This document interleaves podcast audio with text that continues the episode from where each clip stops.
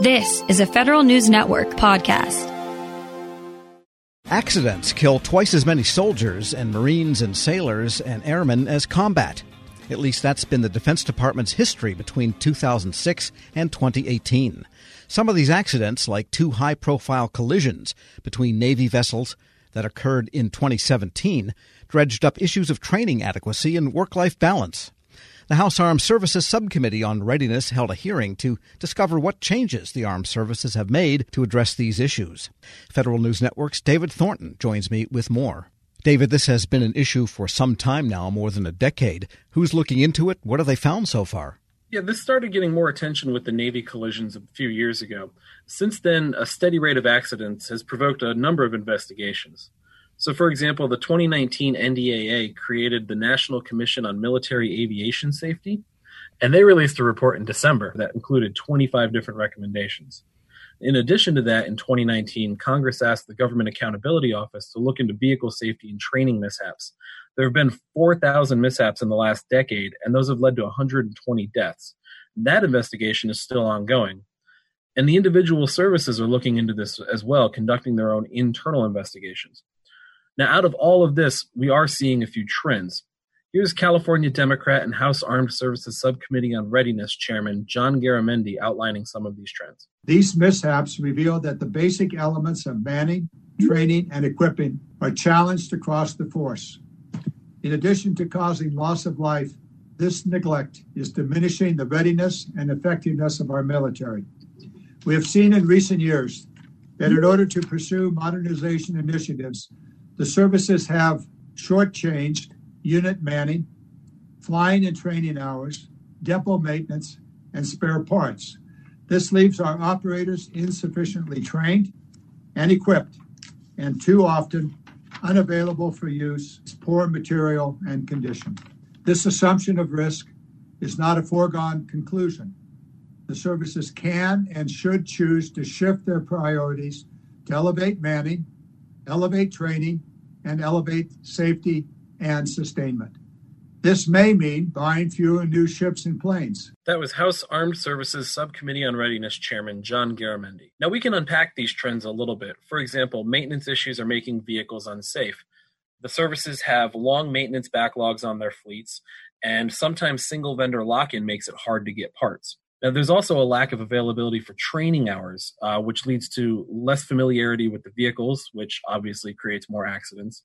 And this is also connected to maintenance because the fewer available vehicles they have to train in, the less availability for training there is. And then finally, there's the high tempo of deployments. So soldiers, sailor, airmen, marines, they're all tired, and that means more mistakes. They need a better work-life balance. Yeah, sort of a vicious cycle here. Less training because the stuff is less available. So, David, how are the services responding to these trends? What are they doing? Uh, they seem to be taking this very seriously. Their internal investigations mostly concurred with the recommendations from the reports. They're look they're making a lot of changes. All of them are looking at uh, specifically changes to mitigate the risk before it occurs. One of the most popular seems to be predictive maintenance, especially with regards to aircraft mishaps. We've heard a lot about this before, things like using AI and machine learning to monitor fleets and highlight maintenance issues before they become critical. But there's also a workforce component to this as well. There's a shortage of maintainers in the Air Force, for example, which is stretching the workforce thin.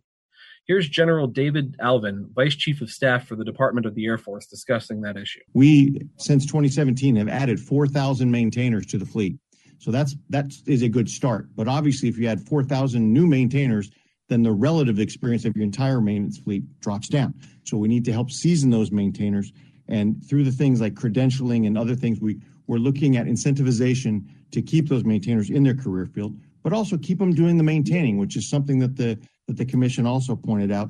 You know, have pilots fly, have maintainers maintain. And so we also cut back in 1,800, I'm sorry, additional administrative assistants to do the admin work that some of our pilots and maintainers were having to do. So we slid some of that back because we found as a product of what we had done almost a decade ago of trying to cut as much manpower as we could to save money that we had people doing more than just their core competencies. So we reversed that.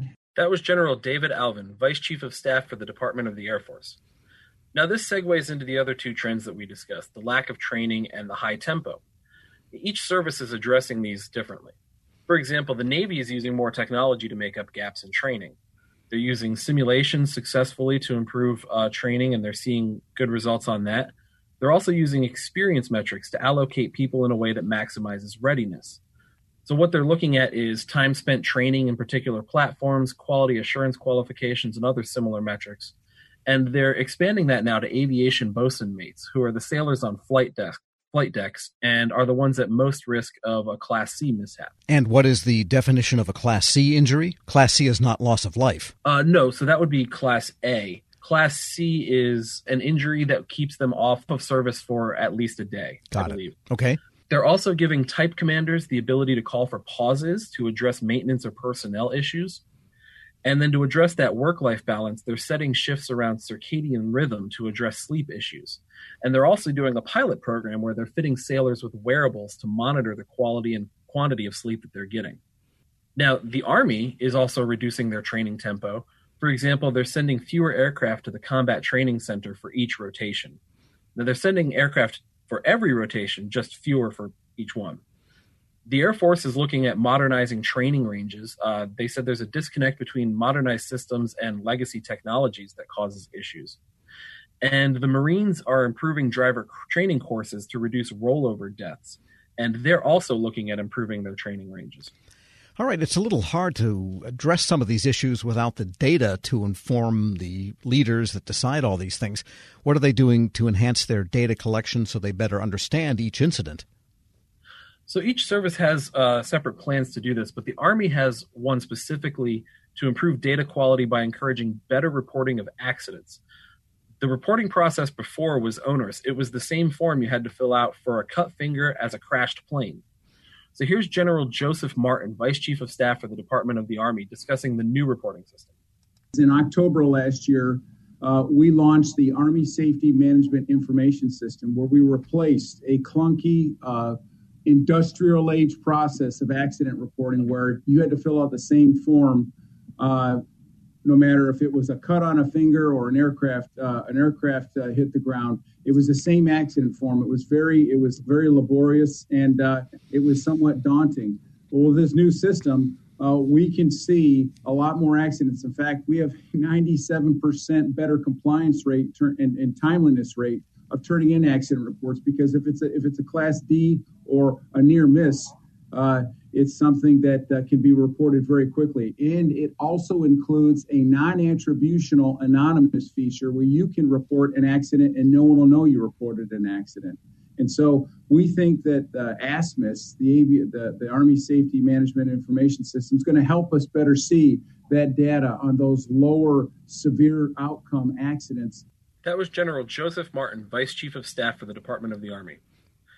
And then, in addition to that system that the Army just uh, deployed, the other services are also looking at data quality and data standardization. Basically, it comes down to making it easier to report incidents and easier to share data across the services. All right, so things are generally looking better. This is top of mind for the brass, then. Correct. Federal News Network's David Thornton. Thanks so much for that report. Thanks, Tom. Check out his story at federalnewsnetwork.com. Winter season is here, and Discount Tire wants you to stay safe on the road. Get 30% shorter average wait time when you buy and book online at discounttire.com. Discount Tire. Let's get you taken care of. Grab a 30-day free trial of LiveXLive Plus, and you'll get unlimited skips, commercial-free music, and all of the podcasts and live streaming events you can handle. Visit livexlive.com slash podcast one to learn more and start your free trial.